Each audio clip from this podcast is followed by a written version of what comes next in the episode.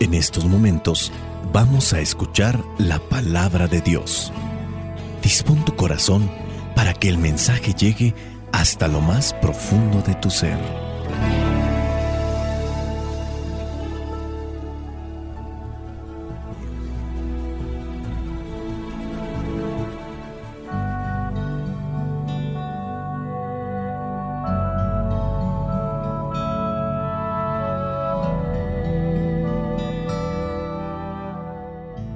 El Evangelio que la Iglesia nos propone para el día de hoy corresponde a Lucas capítulo 1 versículos del 26 al 38. Dice así, A los seis meses, Dios mandó al ángel Gabriel a un pueblo de Galilea llamado Nazaret, donde vivía una joven llamada María. Era virgen, pero estaba comprometida para casarse con un hombre llamado José, descendiente del rey David el ángel entró en el lugar donde ella estaba y le dijo, Salve, llena de gracia, el Señor está contigo. María se sorprendió de estas palabras y se preguntaba qué significaría aquel saludo. El ángel le dijo, María, no tengas miedo, pues tú gozas del favor de Dios. Ahora vas a quedar encinta tendrás un hijo, y le pondrás por nombre Jesús. Será un gran hombre, al que llamarán Hijo del Dios Altísimo. Y Dios el Señor lo hará rey, como a su antepasado David, para que reine por siempre sobre el pueblo de Jacob. Su reinado no tendrá fin. María preguntó al ángel, ¿Cómo podrá suceder esto si no vivo con ningún hombre? El ángel le contestó, El Espíritu Santo vendrá sobre ti, y el poder del Dios Altísimo se posará sobre ti. Por eso, el niño que va a nacer será llamado Santo e Hijo de Dios. También tu parienta Isabel va a tener un hijo, a pesar de que es anciana. La que decía que no podía tener hijos está encinta desde hace seis meses. Para Dios no hay nada imposible. Entonces María dijo, Yo soy esclava del Señor, que Dios haga conmigo como me has dicho. Con esto el ángel se fue. Palabra de Dios, te alabamos Señor. Señor Jesucristo nuestro divino Salvador. Gracias te damos por tu infinito amor.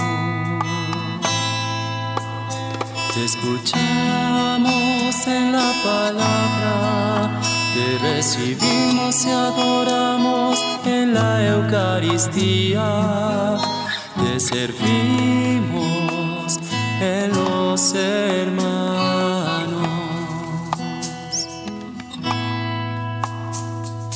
Que seamos misioneros como lo quieres tú, enseñando a los hombres el fuego de tu amor. Los planes del Señor, Dios tiene una manera de trabajar muy diferente a como nosotros lo tenemos pensado o planeado. Él viene, interactúa con nosotros, entra en nuestra historia y a la vez nos da la salvación. ¿De qué manera Dios está actuando en tu vida? ¿De qué manera está actuando en mi vida? A veces no lo sabemos o no lo vemos o no lo queremos ver. Hay tantas cosas que podemos nosotros analizar y a lo mejor decir, aquí Dios está actuando, pero en muchos de los casos, pienso yo, no lo vemos. Quizá a lo mejor nosotros no nos hemos dispuesto, a lo mejor estamos colocando ciertos elementos que nosotros creemos son compatibles con los planes de Dios, pero puede ser que estemos equivocados. Necesitamos una luz, necesitamos que el Espíritu Santo nos ilumine. Y hoy en el Evangelio encontramos al Espíritu Santo trabajando. Dios envía a un ángel. De hecho, ángel significa mensajero. Dios envía a un ángel, a un mensajero, para que dé a conocer un mensaje.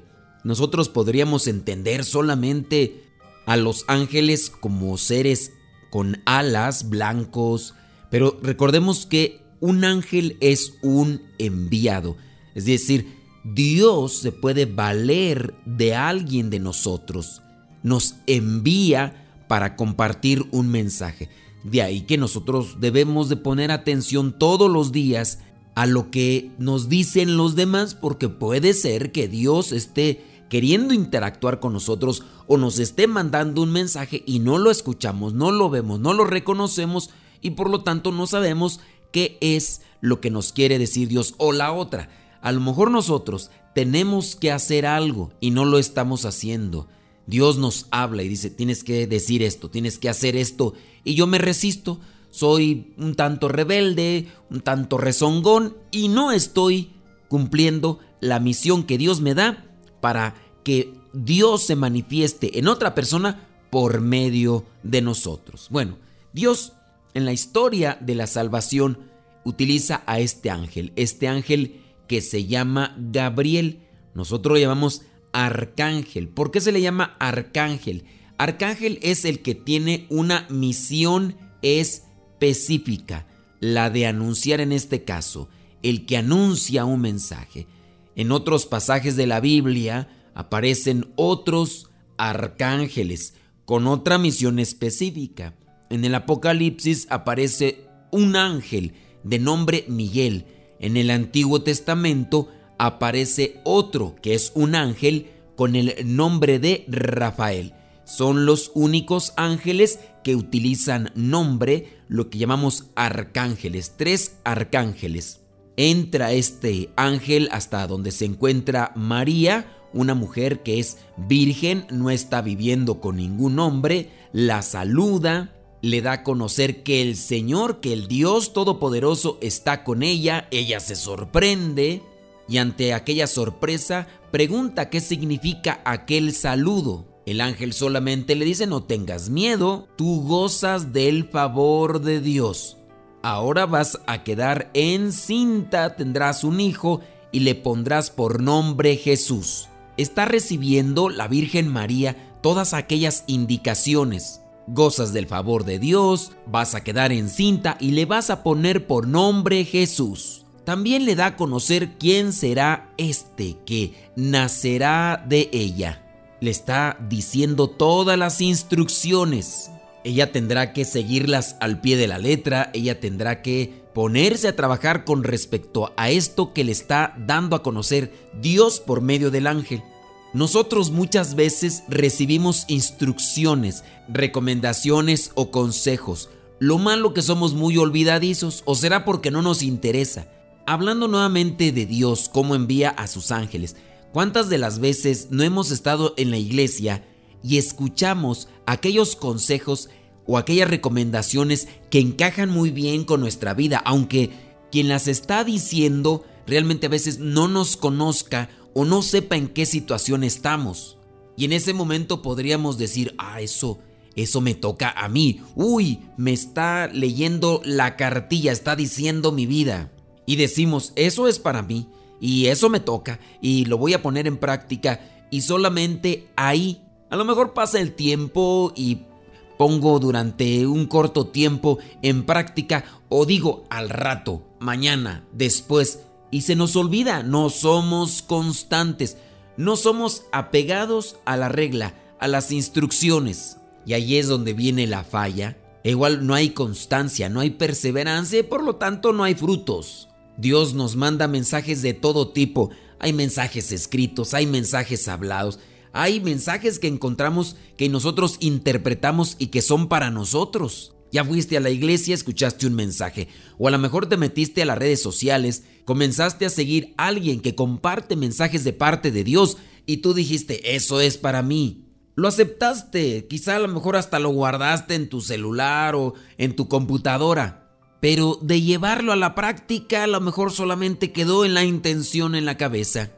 no fuiste perseverante. Creo que ahí también nos hace falta eso. En el pasaje que no se proclamó el día de hoy, que no presenta la iglesia, sabemos que después de que el ángel le da a conocer todo esto, ella sale presurosa con su prima Isabel. De ahí que también nosotros debemos reflexionar en eso. ¿Cuántas veces Dios no ha enviado un mensajero? ¿Cuántas veces Dios no ha mandado un mensaje a cada uno de nosotros? ¿Y en cuántas de las veces nosotros de manera presurosa lo hemos puesto en práctica? ¿O lo dejamos para mañana, para después, para dentro de tres días, dentro de una semana, dentro de un mes y no lo hacemos?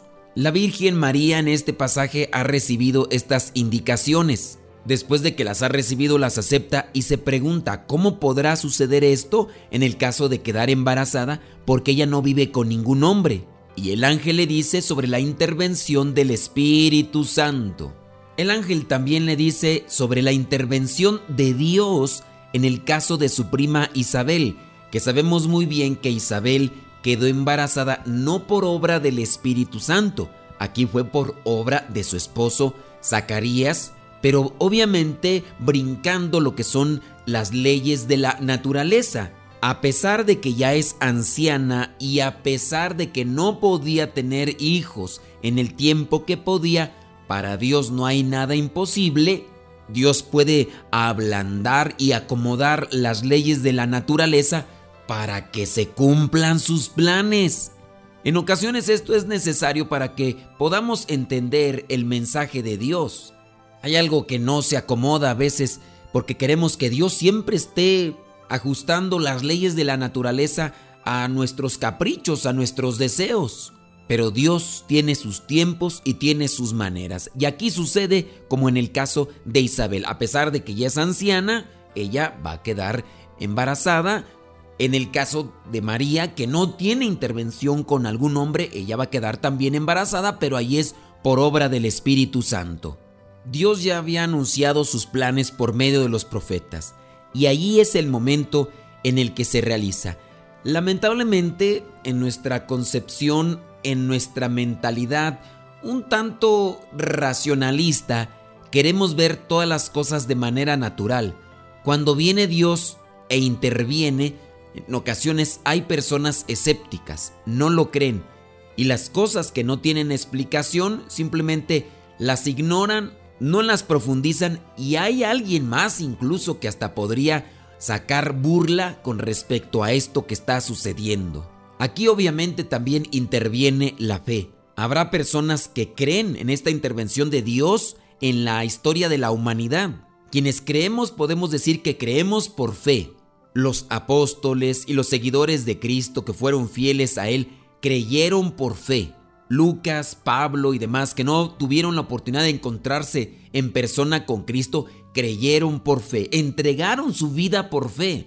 A su vez, eso es lo que hace la distinción, actuar conforme a nuestra fe para que también los demás crean. La Virgen María creyó por la fe. Ella sin duda ya conocía algo de la historia de la salvación, lo que nos invita también a nosotros a acercarnos a la Sagrada Escritura para conocer qué es lo que había prometido Dios, qué es lo que había dicho por medio de sus profetas. Pedirle entonces fe para creer que también en la actualidad Dios está interviniendo entre nosotros. De una o de otra forma, Dios envía a su ángel y quiere que nosotros nos entreguemos, que respondamos como lo que vendría a ser el último versículo que aparece aquí, el versículo 38, cuando la Virgen María dice, yo soy esclava del Señor, que Dios haga conmigo como me has dicho.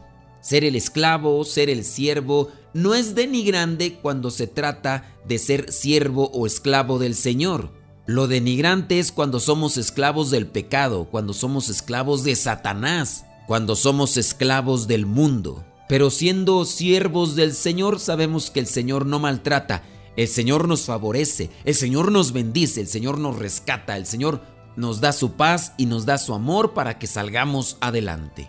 Pidámosle fe al Señor, que el Espíritu Santo venga y nos asista para que comprendamos cuál es nuestra misión en este mundo y que salgamos presurosos a cumplir con la palabra de Dios. Y la bendición de Dios Todopoderoso, Padre, Hijo y Espíritu Santo, descienda sobre cada uno de ustedes. Tu palabra para mis pasos, luz en mi sendero. Lámpara es tu palabra para mis pasos, luz en mi sendero. Luz, tu palabra es la luz